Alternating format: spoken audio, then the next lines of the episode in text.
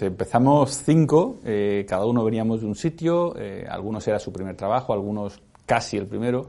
Eh, nos, metimos en un espacio pequeñito, una mesa, dos teléfonos, efectivamente, había dos teléfonos que compartíamos, un ordenador fijo y un portátil y una impresora. Y con eso arrancamos, arrancamos lo que se quería que, o que fuese un proyecto año 97 de divulgación de los fondos de inversión como herramienta.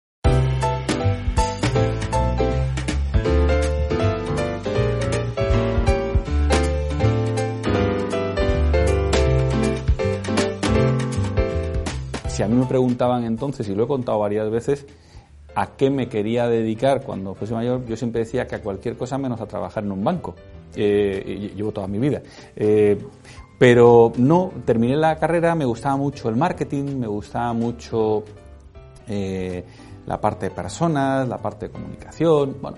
Y, en ese momento había vuelto a España, había hecho la mili, lo que se hacía entonces, y, entonces mi padre dijo, oye, yo creo que puedes buscarte unas prácticas, eh, algo que empieces a tener relación con el mundo laboral y, estudia un máster. Y, encontré trabajo eh, en, Deloitte, eh, en consultoría de recursos humanos en ese momento y a la vez por la tarde hacía un máster vinculado a recursos humanos.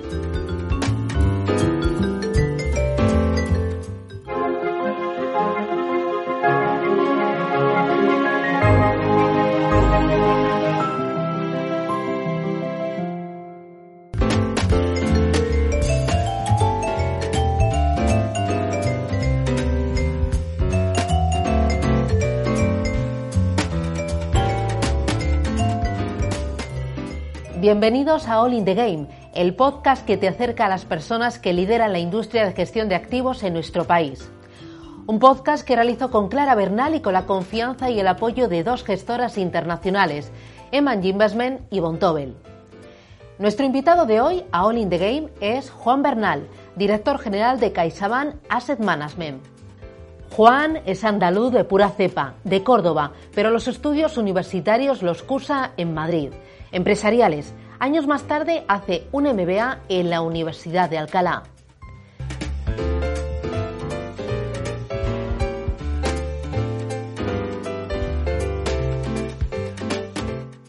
Bernal se une a CaixaBank desde Banca Cívica, donde fue director del área de banca privada y de fondos de inversión.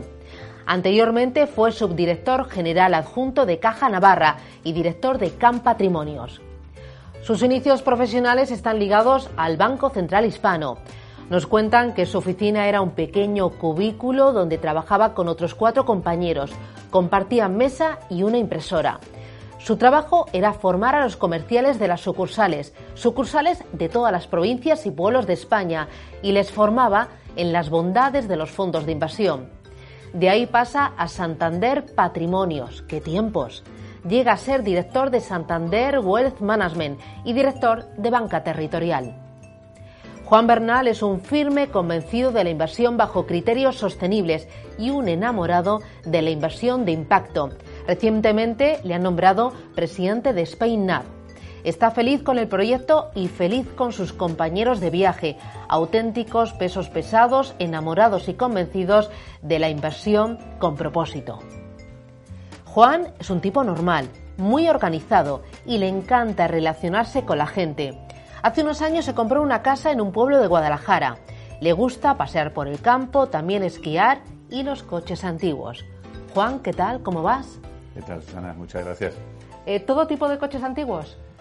Todo tipo de coches, todo tipo de casi de cacharros que tengan ruedas y se puedan conducir, porque ha sido desde tractores, cosechadoras, motos, coches, prácticamente todo y me dicen que te gusta limpiarlos, pero también desmontar el motor pieza a pieza y volver a colocarlo. ¿Eso de, dónde viene?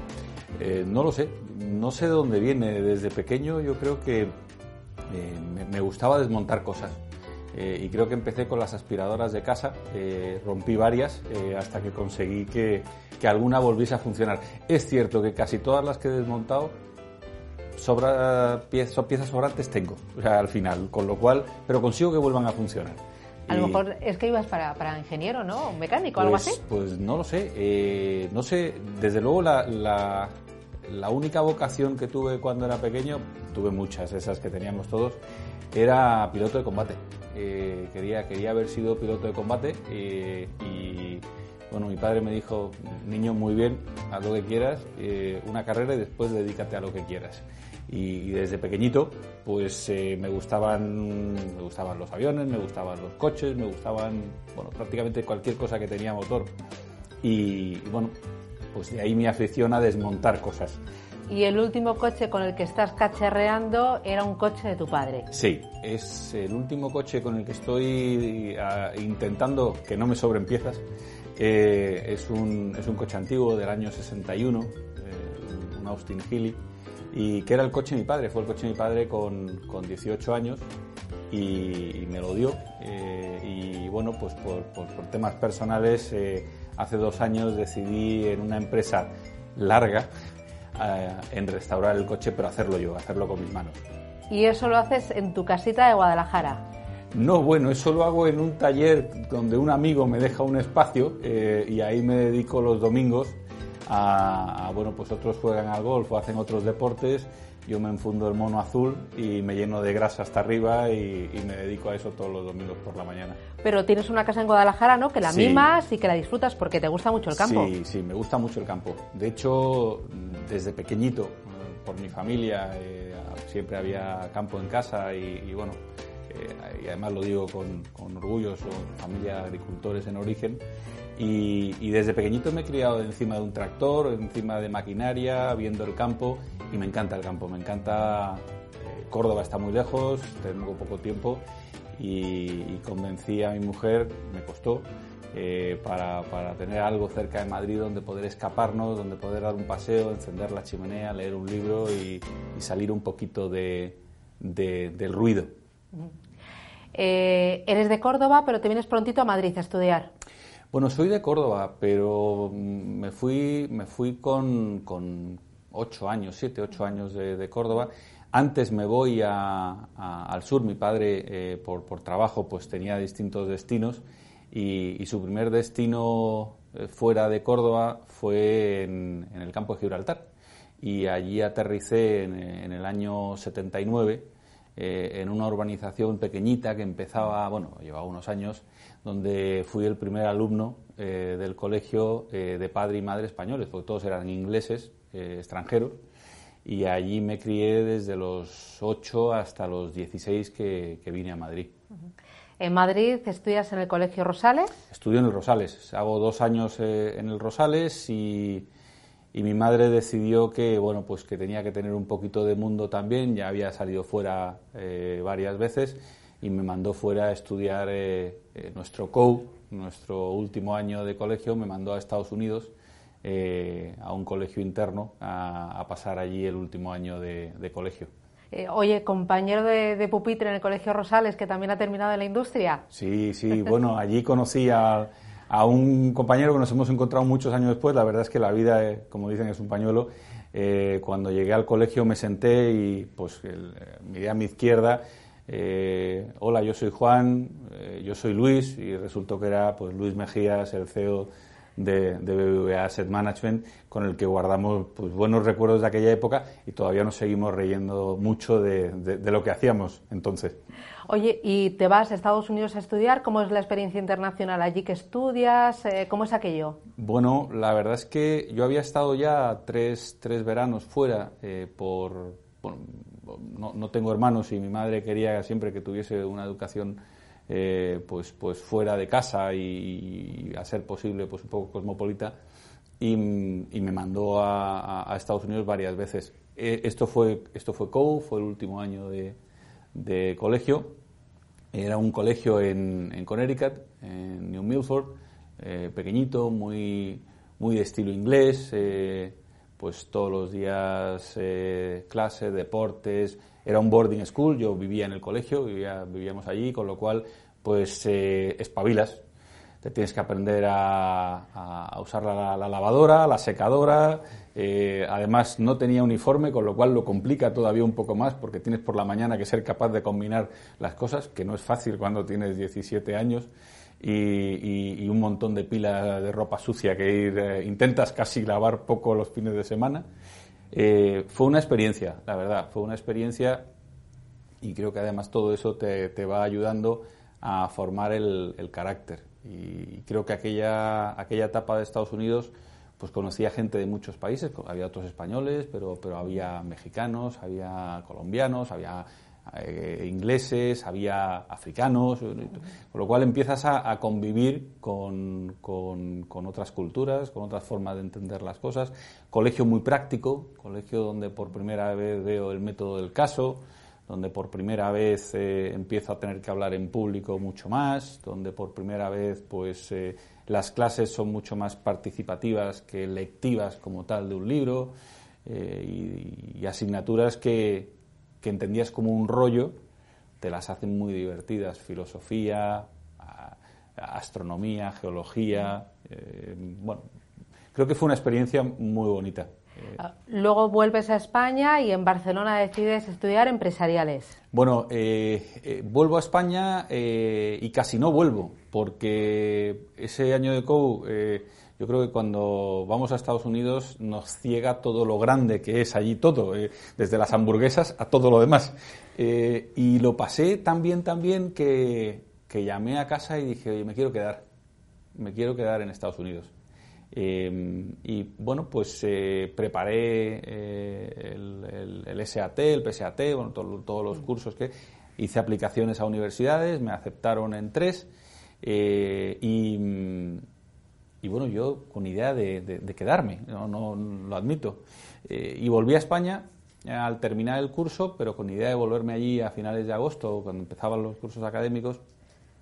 Mi padre, que era muy listo, más bien callado, eh, pero, pero muy listo, eh, me dijo, mira Juan, yo creo por si acaso tú has selectividad. miramos que tengas las opciones abiertas. Y cuando terminé selectividad, em, me dijo, me hacemos una cosa, vete a la casa de la playa, disfruta, descansa, diviértete, tienes 18 años, ya no tienes hora para volver, pásatelo bien. Eh, pasé 8 o 10 días del verano y la verdad es que se me empezaron a quitar las ganas de volver al estado de Massachusetts eh, con la nieve 8 meses al año, o 7 meses al año. Fue un verano maravilloso, 18 años y allá por el 15 de julio dije, papá, vamos a buscar universidad en España que yo creo que me quedo. De ahí mi madre y mi padre sí pensaron que por mi educación, había estudiado en un colegio inglés eh, en, este caso, cuando yo era pequeño, pues como os decía, me, fui a esa organización, era el inicio de lo que es hoy Soto Grande, eh, y allí estudié en un colegio inglés, eh, que ahora pues tiene mucho prestigio, pero entonces éramos nueve niños, nueve niños en todo el colegio, no nueve niños en la clase.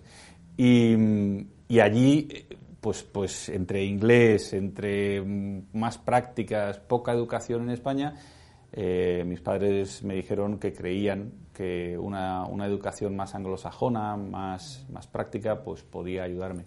De ahí eh, estudiar en, eh, la Universidad eh, European University, que era EU Business School, con idea de hacer dos años aquí y dos años, dos años fuera. Fueron dos años aquí y luego me fui a estudiar a Bruselas, tercero y cuarto de carrera. Otra vez, pues muy buena experiencia, tres amigos, un piso, universitarios, os podéis imaginar. O sea, que te lo pasaste pipa. Sí, sí, sí, sí. Aprendimos, aprendimos mucho. Eh, de la vida. De la vida. Eh, eh, algo menos de la universidad y, yo mucho menos de francés. Oye, ¿tenías claro que querías dedicarte al sector financiero? Que, o sea, ¿Cómo fueron tus primeros pasos en el, en el sector financiero? Pues diría que fue casualidad. Y fue casualidad porque si a mí me preguntaban entonces, y lo he contado varias veces, a qué me quería dedicar cuando fuese mayor, yo siempre decía que a cualquier cosa menos a trabajar en un banco. Eh, llevo toda mi vida. Eh, pero no, terminé la carrera, me gustaba mucho el marketing, me gustaba mucho eh, la parte de personas, la parte de comunicación, bueno. Y, en ese momento había vuelto a España, había hecho la mili, lo que se hacía entonces. Y, y, entonces mi padre dijo, oye, yo creo que puedes buscarte unas prácticas, algo que empieces a tener relación con el mundo laboral y, estudia un máster. Y, y, encontré trabajo en, en, Deloitte, en consultoría de recursos humanos en ese momento y a la vez por la tarde hacía un máster eh, vinculado a, recursos humanos. Eso fue pues, eh, en el año 95. Y, mm, y estaba feliz. La verdad es que me quería dedicar a eso. Quería dedicarme a la consultoría estratégica de recursos humanos. Eh, y de repente un día, pues, pues me, me, llamaron para hacer una entrevista en una cosa que se llamaba Central Hispano Gestión una gestora de fondos. muchos dirán, ¿eso qué era? yo también dije eso que es. Yo también dije eso que es. Recuerdo que eh, un amigo mío eh, me, dio algunos consejos, le pregunté, él trabajaba en esa época en AVE Asesores y me dio algunos consejos sobre los fondos de inversión y lo que pude leer en ese momento, entonces no había Google, eh, y, y, me fui a la entrevista y al salir de la entrevista llamé a, pues a la que hoy es mi mujer, que era mi novia en ese momento, y le, me dijo, ¿qué tal? Y digo, bueno, tú tranquila que voy a seguir haciendo recursos humanos. Eh, y era una cosa curiosa, nos llamaron para, para unos puestos de comerciales de fondos de inversión. Eh, bueno, yo me olvidé. Pasaron dos meses hasta que recibí una llamada yendo hacia, hacia Mercamadrid, que estábamos haciendo un proyecto de consultoría, y, oye, Juan, que mira que queremos que, queremos que te vengas. Dice, ¿a dónde? a, ser consultor en fondos de inversión. Eh, fíjate qué atrevido. Y, bueno, pues allí aterricé a primeros de, del 97. Claro, que me cuentan que era una oficina, que estabais eh, cinco, compartíais eh, mesa, compartíais impresora, teníais dos teléfonos fijos y que vuestro trabajo era ir por las oficinas entonces del BCH, que podía haber una oficina en cualquier eh, provincia de España o en cualquier polígono de España, a contarle al comercial que era un fondo de inversión y qué fondos en ese momento tenía el BCH para vender a sus clientes.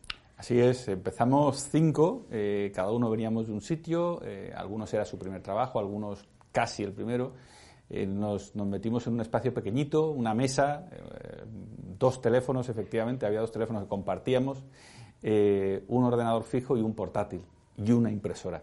Y con eso arrancamos, arrancamos eh, lo que eh, se quería que, o que fuese un proyecto año 97 de divulgación de los fondos de inversión como herramienta. Claro, y ahí al responsable de la oficina o al director comercial de la oficina tú le explicabas que era un fondo de inversión y qué ventajas tenía, por ejemplo, sobre un depósito a plazo. Bueno, empezamos explicando algo que ahora parece muy sorprendente, que la renta fija no es fija. Eh, y aquello lo empezamos explicando en el año 97, íbamos de turné por las oficinas. Empezamos, empezamos en Madrid, aquello luego se fue ampliando. Eh, yo terminé pues por orígenes, no sé si por orígenes o porque tocó, eh, llevando a Andalucía, eh, yéndome a Andalucía por las oficinas a explicarlo. Lo que pasa es que el punto en el que eh, pasas de. es muy fino, es una raya muy fina entre que estás con el, con el director de la oficina, con la oficina explicándoles eso, y hay un momento que dice, oye, espérate un momento, que ya que me lo estás contando tan bien, mira, que tengo aquí un cliente que por qué no se lo cuentas a él. Y entonces, bueno, pues ahí de repente pasó el, contacto de interno al cliente interno, pasó a sentarnos con, con clientes externos. Y, ese fue el embrión también de que ese equipo comercial luego terminase integrando eh, BCH Patrimonios. Claro, luego Santander Patrimonios, Santander Wealth, que ahí eh, sigues haciendo lo mismo, lo que ocurre es que ya para clientes más top, ¿no? Sí, bueno, ahí fue una etapa en la que eh, pasé por Madrid con, un responsable que tuve en ese momento y que la verdad es que he tenido mucha suerte con los distintos responsables que, he ido teniendo. Eh, y, con Alberto, pues me pidió que, le acompañase a Boadilla un proyecto que empezaba en ese momento, que era crear eh, con, otra persona la unidad de, de Wealth Management, que eran aquellos clientes de más de 10 millones de euros que tenía la entidad y que querían darles un trato pues algo distinto, algo diferencial, algo que ahora es muy común en las entidades, pues en ese momento se estaba empezando a especializar por, por patrimonio. Entiendo que antes eh, habría muchos menos vehículos, muchos menos fondos de inversión y con muchos menos activos, que a lo mejor renta variable global, renta variable o renta fija gubernamental, corporativa poca chicha, ¿no? Ha cambiado ahí mucho. Sí, bueno, del inicio de, de, cuando empecé la gestora de, Central Hispano, pues indudablemente mucho era casi todo era, era fondo nacional, eran las gestoras nacionales las que tenían, era mucho fontesoro, mucha renta fija, eh, algo, un poquito de, renta variable, era la época de los, de los, eh, de los garantizados, de los fondos garantizados, que eran, bueno, pues con pago de rentas, eh, cosas que en ese momento, por el tipo de ahorrador que había, año 96, año 97, ya digo, la, la cultura en fondos de inversión como vehículo de ahorro pues era muy pequeña. Y a partir de ahí pues hemos ido viendo eh, cómo el sector ha ido cambiando, cómo las gestoras internacionales han ido llegando, cómo, cómo hemos ido incluyendo producto propio y producto de tercero. Es un cambio. El, escenario que había antes en el 96, eh, la formación que había, no tiene nada que ver con la que tienen ahora las redes, por supuesto. Luego, después de Santander Wealth Management, hay que saltas a banca cívica. Pues sí, la verdad es que en, eh, un momento eh, pues eh, que me plantearon un cambio profesional, cambio profesional, bueno, pues a, una caja de ahorros pequeñita, bueno, pequeñita, de las, pequeñas grandes, que era Caja Navarra, con, con implantación pues en el territorio, principalmente en la zona norte y en Madrid, eh, para llevar el, equipo de banca privada eh, y en su momento el equipo de banca personal. Bueno, pues, el inicio era por, por parte de banca privada y, luego la gestora. Eh, era un cambio, era un salto, era bueno, pues 35 años y querer hacer un proyecto e iniciar un proyecto. Tenía todos los tics que yo siempre ponía en una caja para, pues cuando yo hacía mi lista de los deseos para un cambio profesional, eh, pues, eh, pues ese era, cumplía casi todo lo que yo, que yo pedía. Y la verdad es que con una visión absoluta, eh, clarividente del momento, año 2008, después empieza crisis financiera, cajas de ahorros, tal, yo me cambié a una caja de ahorros desde el Banco de Santander en ese 2008. Bueno, porque ahí empiezan todas las cajas de ahorro a fusionarse, a desaparecer. Bueno, el panorama cambia tremendamente. Tremendamente. Fue una época muy convulsa, eh, y, pero también tremendamente interesante y, retadora. Fue el inicio de, de, la integración en ese momento de distintas estructuras, distintas de concentración del panorama bancario. Eh, en ese caso, en, su momento fue Caja Navarra, terminó en, el, en, la famosa fusión fría de Banca Cívica con Caja Canarias, Caja Burgos, Caja Navarra, Caja Sol. Eh, y, ahí estuve pues desde el 2008, finales de 2008 que me fui del Santander hasta, hasta el año 2012. ¿Y luego llega Caixa? luego llega Caixa, llega Caixa eh, y, bueno, pues hizo la integración de todo lo que fue el SIP de Banca Cívica y, bueno, pues eh, la verdad es que una, una, suerte encontrar eh, un equipo de profesionales como fue en ese momento el, el que nos integramos eh, por la parte de banca privada. Yo integraba por un lado la banca privada y por otro lado la gestora. y, tuve la oportunidad de, pues, de, tener ese, ese, roce previo en toda la parte de integración, de los, de, lo que, de los trabajos de integración con el equipo de banca privada de de CaixaBank, en ese momento pues con, Víctor Allende, con Juan Gandarias, con Javier Estrada, con, todo el equipo. ¿Y ahora recientemente integráis Bankia? Y ahora recientemente integramos Bankia por el camino, por el camino Barclays, por el camino Banco de Valencia, por el camino ha habido unas cuantas. Eh, yo, la última que hemos tenido ha sido una integración eh, tremendamente retadora e ilusionante que ha sido eh, pues, eh, pues integrar dos gestoras que estaban dentro del top five de las gestoras de este país. Claro, ahora con la integración os convertéis en el número uno en la gestión de activos, CaixaBank Asset Management, eh, bajo tu paraguas. ¿Cuánto patrimonio gestionáis? Bueno, mm, éramos, éramos el, líderes en, por, por, activos antes de la fusión. Es cierto que ahora somos mucho más porque eran una integración, hasta ahora las integraciones que hemos tenido eran integraciones de la primera gestora con otras, pero que están mucho más abajo en la tabla. En este caso lo que tenemos es una gestora muy potente como, la, como era la de Bankia, Bankia Asset Management, Bankia Fondos, con la primera gestora de, España que era CaixaBank Asset Management. Eh, activos bajo gestión, pues eh, en fondo propio más de 80.000 millones eh, y, luego todos los productos que además asesoramos o que gestionamos en gestión discrecional, pues, pues, pues más de 90.000, con lo cual te lo llegan esto a decir cuando tú pisabas aquella oficina de BCH y dices, ni loco, ni en tres vidas. No, no, no, no, ni mucho menos. De hecho, ya digo, mm, es sorprendente a veces que miras atrás y ves un poco la, trayectoria y, sorprende mucho y da un poco de vértigo cuando, cuando ves eh, los, los volúmenes, las cifras. Eh, pues, pues 170 fondos, eh, somos un, en sí un grupo, tenemos presencia en Luxemburgo, presencia en Portugal, con, con una gestora en eh, allí, otra en Portugal y otra en Luxemburgo, como decía. Es, es, pero es un trabajo, es un trabajo que te hace sonreír cada día. Porque además, pensando en BCH y pensando en ahora, antes la gama de vehículos sería muy pequeña y ahora la gama de vehículos es enorme dentro de lo que es gestión activa tendrás producto propio, pero tienes también producto de numerosas gestoras internacionales, de todos los activos, de todas las regiones, líquidos y líquidos. Eh, eh, es otro mundo, ¿no? Em, sí, sí, lo es, pero los principios son los mismos. Al final, si, si, si ves aquella gestora y ves la de hoy, eh, pues con unas diferencias de tamaño o de, o de áreas geográficas que cubres, o, pero se parecen en muchas cosas. Yo creo que esa es una de las grandes cosas que la industria de gestión de activos ha tenido que hacer los últimos años y que está haciendo que es una transformación muy importante. Antes no había fondos de terceras o prácticamente muy, muy, muy, muy poquitos, estaba en todo fondo propio, lo que intentabas cubrir tú todo. La realidad es que ahora eh, lo que necesitas eh, es eh, pasar de ser una, una, fábrica de producto, que es lo que éramos en ese, en ese momento, donde tu red de oficinas o la red de oficinas del grupo solo vendían ese producto, a convertirte en un, eh, en un fabricante de soluciones, en un proveedor, más que un fabricante de soluciones y sobre todo de soluciones eficientes.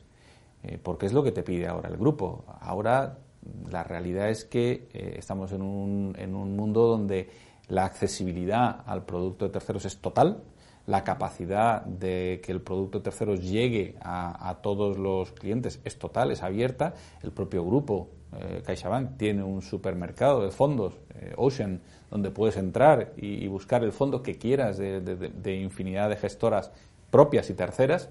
Por tanto, eh, compites en un mundo abierto, sin complejos, lo que tienes que es encontrar tu sitio y ser capaz de dar el mejor producto o el mejor servicio al mejor precio. Y en todos estos años, ¿cómo ha evolucionado la gente que ha trabajado contigo? El equipo de hoy, ¿cómo ha cambiado el equipo de hace 15, 20 años? Eh, no sé si le pides una mayor cualificación, más conocimiento de matemáticas, más conocimiento internacional. O sea, que, ¿cómo ha cambiado eh, las capacidades de ese equipo? Yo creo que eh, de vuelta a ese BCH o a esa Central Hispano Gestión, yo creo que eran productos que se gestionaban en silos, en verticales tenías el vertical de renta fija y era un señor que sabía mucho de renta fija y no se hablaba con el de al lado y lo que hacía era gestionar su fondo eh, y, ya está. Y el de renta variable, el de renta variable y, el y eso se segmentaba. Ahora la realidad es que yo creo que cada vez las gestoras tenemos que ser muchísimo más transversales y ser capaces de eliminar esos compartimentos, esos silos eh, y que los equipos trabajen entre ellos, porque cada vez hay más eh, o somos capaces de determinar mayores eh, interconexiones entre los distintos activos. Eh, ves menos el talento individual de cada uno de ellos y ves más la capacidad de la suma de talentos. Es decir, si, si yo, yo, no creo que un talento más uno sean dos talentos, sino que se convierten en 2.1, 2.2 o 2.3 porque son capaces de generar sinergias entre ellos. Creo que es el, es el gran cambio que, que yo habría visto. Por un lado eso y por otro lado que antes tú veías una gestora y entendías como único área de facturación, único área de generación de ingresos, la gestora, la parte de gestión. Luego tenías pues operaciones, riesgos, legal. yo creo que uno de los cambios que también hemos visto es que todos se convierten en áreas de facturación. Todas pueden ser áreas de facturación que contribuyan a, a esas soluciones de inversión eficientes que decía al principio y no solo gestión. Si alguien llama a la puerta para formar parte de tu equipo, ¿qué le pides? Pues eh, este consejo me lo dio hace mucho tiempo un, responsable que tuve, un jefe que tuve, que sigue la industria, y, me decía, Juan, rodeate de buena gente, rodeate de buena gente. Eh, bueno, pues aunque parezca muy obvio, pues creo que, buena gente es importante y creo que eso sí lo pido. Capacidad de trabajar en equipo. Creo que, creo que la capacidad de trabajar en equipo eh, y de buscar el, el beneficio del conjunto antes que el individual ayuda mucho. ¿Cuánto ha influido la suerte en tu, en tu trayectoria? Eh, yo creo que, y, quiero decirlo con la boca pequeña, porque mm, esto cambia, ¿eh? ¿eh? pero sí he tenido, he tenido algo de suerte y, creo que eh, la suerte que he tenido probablemente ha sido ir dando con los distintos, entiéndeme, jefes, responsables que he ido teniendo de los que he podido aprender. Creo que he tenido la suerte de que de todos eh, he aprendido muchas cosas. ¿Y algún jefe que te haya marcado especialmente? ¿O alguna persona que tú digas, buf, eh, esto fue un antes y un después? Eh, bueno, yo creo que desde el punto de vista personal ha habido muchos y, hombre, y aunque solo sea por, porque ya no está, yo creo que la figura de mi padre para mí ha sido crítica, crítica y sobre todo porque ha sido siempre aspiracional el parecerme a él y creo que me he intentado a lo largo de, mi vida personal y profesional eh, imitarle o, copiarle eh, en lo que he podido, aunque él siempre me decía, tú ten tu vida, olvídate, yo ya tuve la mía. Em, jefes responsables, pues es que eh, de todos podría hablar de casi todos y de todos y con algo con algo que he ido aprendiendo.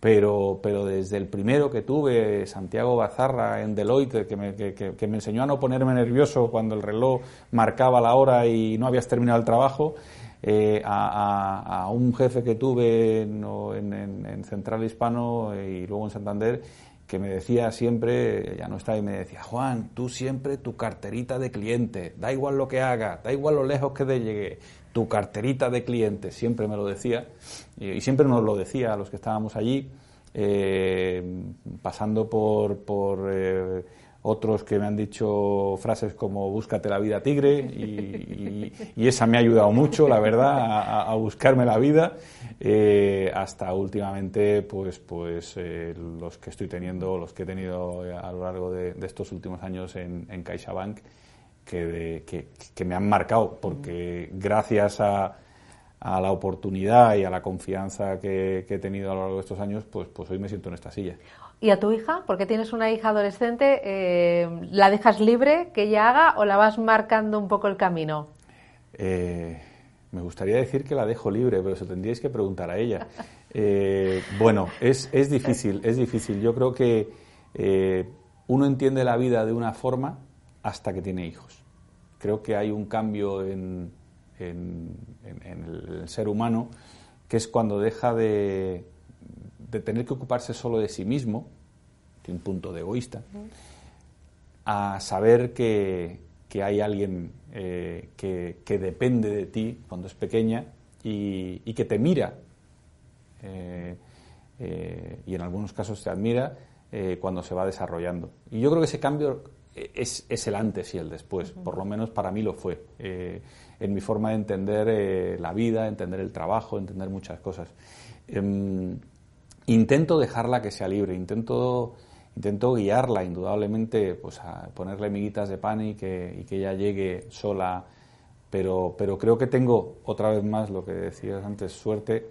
Eh, en, en, que es, en que es una gran persona y que se está desarrollando eh, creo que creo que con mucha cabeza. ¿Le gustan las finanzas a ella?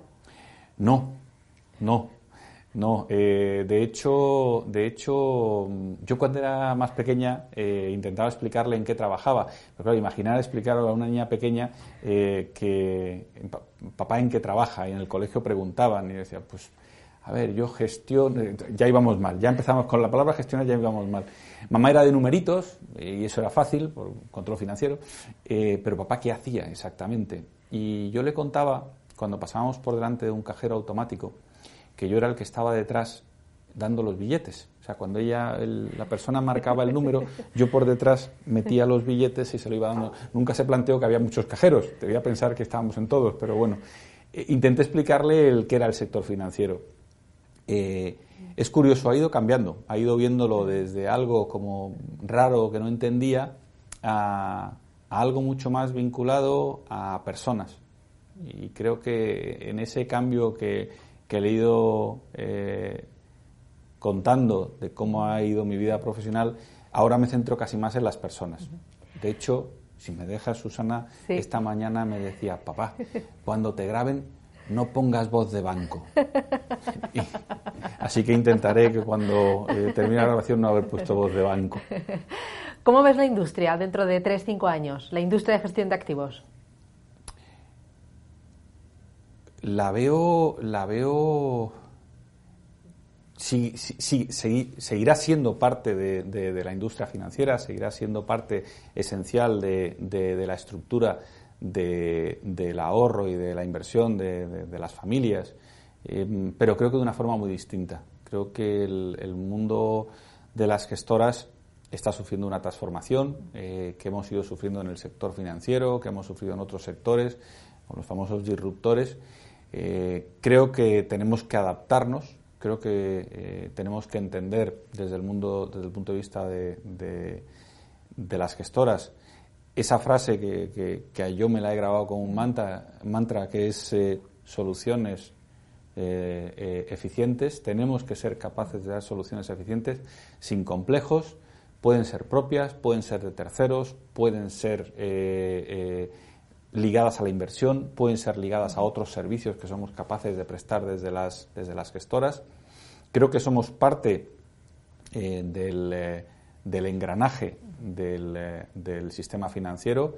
Creo que tenemos una labor eh, que, hacer dentro de ese engranaje. Creo que las entidades van a seguir teniendo eh, gestoras siempre que cumplan esa máxima, siempre que sean soluciones eficientes. y creo que ahí las gestoras lo que tenemos que intentar es encontrar en qué somos buenos y donde no tenemos esa bondad propia, intentar llegar a acuerdos con terceros para, para, darle el mejor producto, el mejor servicio al mejor precio a nuestro cliente interno y a nuestro cliente externo.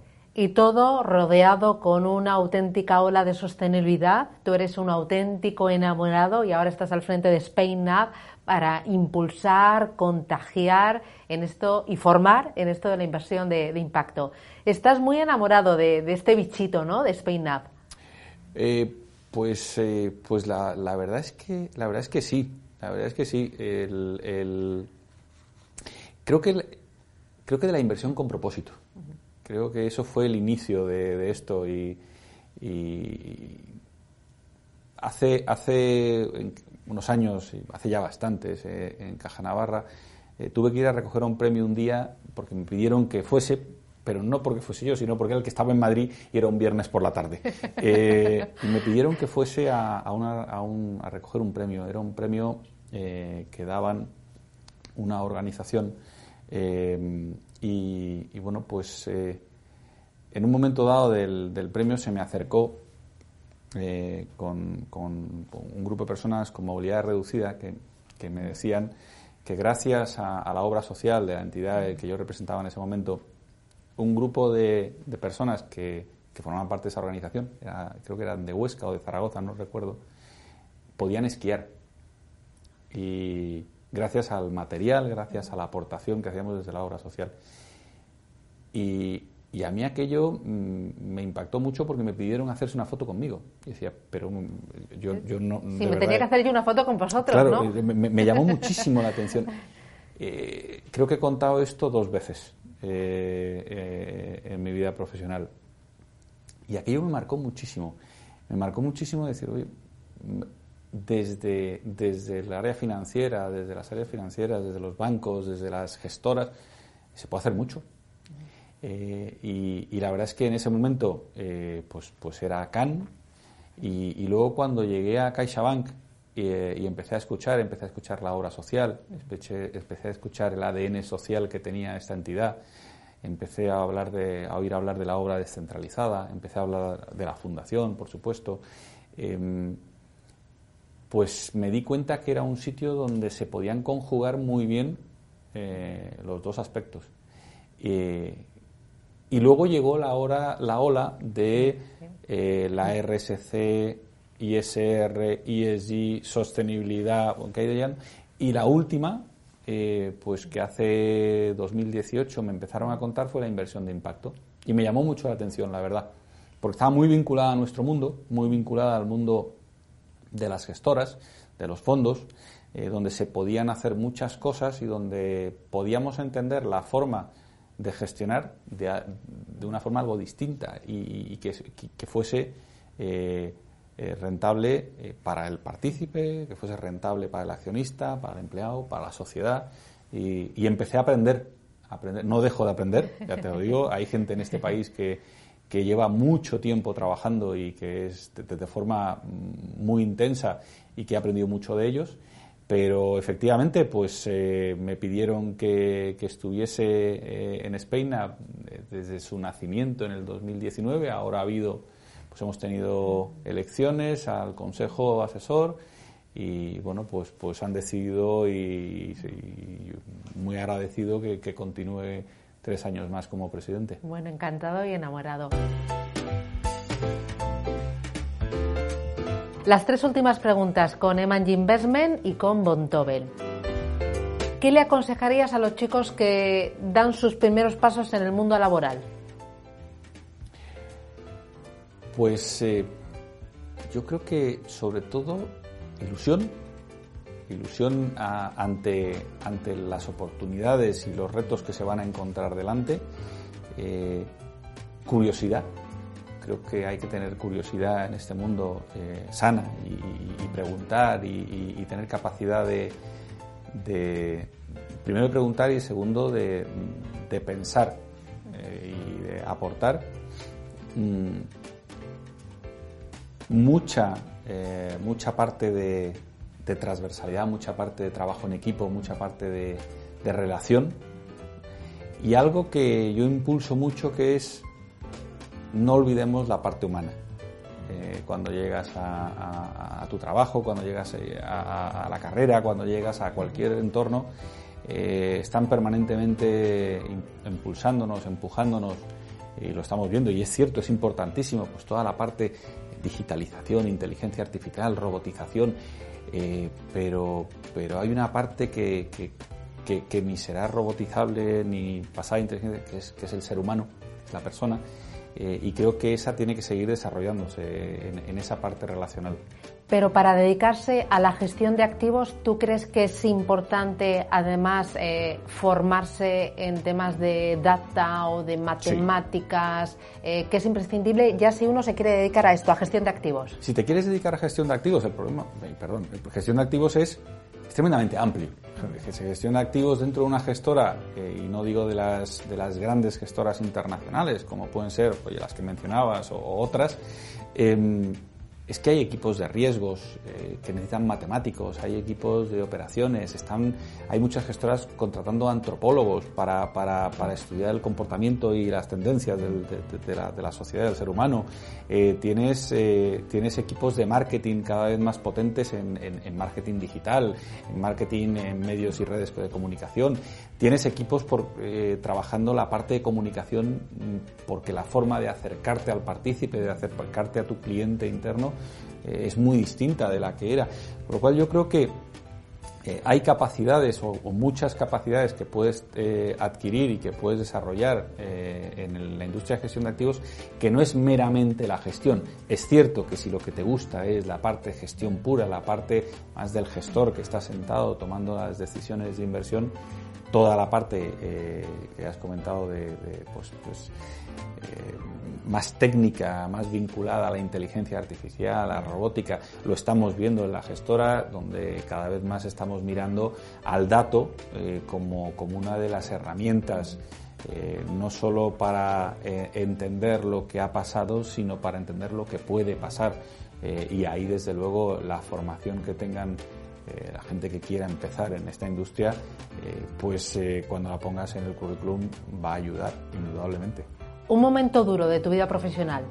No sé si por una crisis. Eh, bueno, no sé, antes hablado antes de 2008, pero vino 2012, ahora el COVID. Eh, un momento duro, eh, o, no sé, el 11S, el 11M, que ahí los mercados se la pegaron. Bueno, yo creo que, como decía, lo ves con, ojos distintos a lo largo que van pasando los años. yo diría que, cierto, la crisis 2008, 2011, 2012 pues eh, en mi caso y desde el punto de vista personal, con un recién cambio, reciente cambio profesional en ese momento que hice en el 2008 y lo que vino después, eh, bueno, mucho trabajo, eh, intentar remar mucho, y en ese momento además era sacar una entidad bolsa allá por el 2000, por el 2011-2012, sí fueron momentos profesionales distintos, difíciles bueno, yo creo que al final todo lo que tenga que ver con, situaciones del mercado eh, tiendes a suavizarlas con el tiempo. Eh, lo que tú ves una V eh, en el día, cuando estiras el gráfico y lo llevas a años, se convierte en una curva y prácticamente va desapareciendo, con lo cual no hay nada que el tiempo no vaya estabilizando. Creo que todos los momentos difíciles que yo he tenido en mi vida profesional eh, han tenido que ver más con personas, han tenido que ver más con el equipo, han tenido que ver más con, salidas, han tenido que ver más con, momentos donde, donde no se ha podido gestionar, eh, donde no has podido gestionar eh, la parte humana. Una manía que tengas. Uy, eh, hasta hace unos años te diría que morderme las uñas, pero esa, esa he conseguido quitármela. No, eh, una manía que tengo, pues como decías, eh, el orden y tengo una que, que, mm, que, es quitar todos los papeles de mi mesa cuando me voy por la tarde. No, no concibo irme dejando la mesa con papeles, no sé, me da una sensación de que estoy dejando algo sin hacer. Una frase que repitas mucho. O un lema que te acompañe. El avión que te derriba es el que no ves. Es de Tocan. Eh, un sueño para cuando te jubiles. ¿Qué te gustaría hacer? Pues disfrutar de mi familia. Disfrutar de mi familia mucho. Eh, ya lo hago, tengo que decirlo, ya lo hago.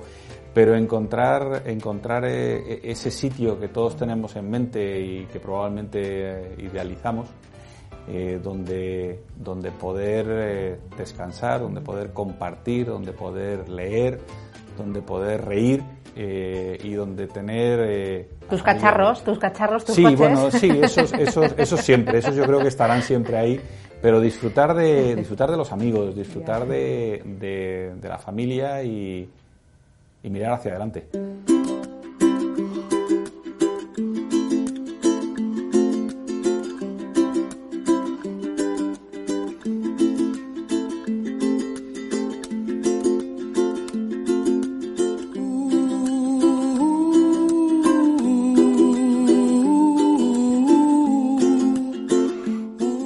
Música, una canción que te acompañe. No sé si. Una canción que me acompañe. La verdad es que me encanta, me encanta la música. Soy, como decías, muy maniático y me gusta tener canciones para casi todo. Eh, y me gusta tener canciones para para cada momento. De hecho, tengo incluso una playlist para cuando salgo de trabajar en el coche. Eh, pero me encanta eh, la de Over the Rainbow.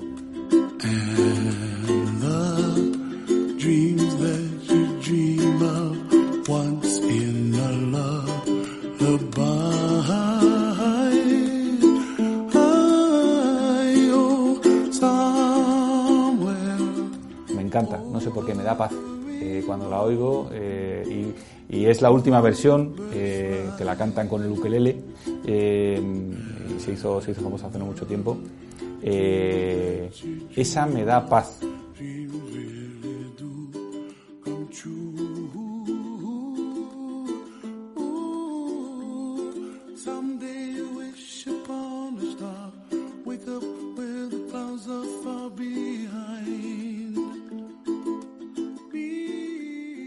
cuando necesito animarme, la de Are You With Me.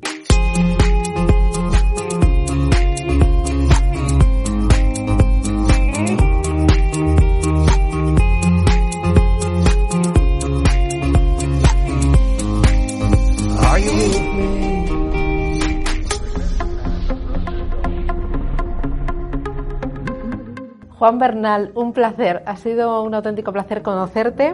Eh, muchísimas gracias por recorrer la historia de, la industria ¿no? durante todos estos años, tu, historia. Y, nada, yo espero que sea de ejemplo, de inspiración para muchas de las personas que quieren estudiar o que quieren dedicarse a esto y sobre todo también pues que nos escuche parte de la industria para que te conozca un poquito más, que da gusto. Un placer. Muchísimas gracias, Juan. Muchísimas gracias a vosotros, Susana.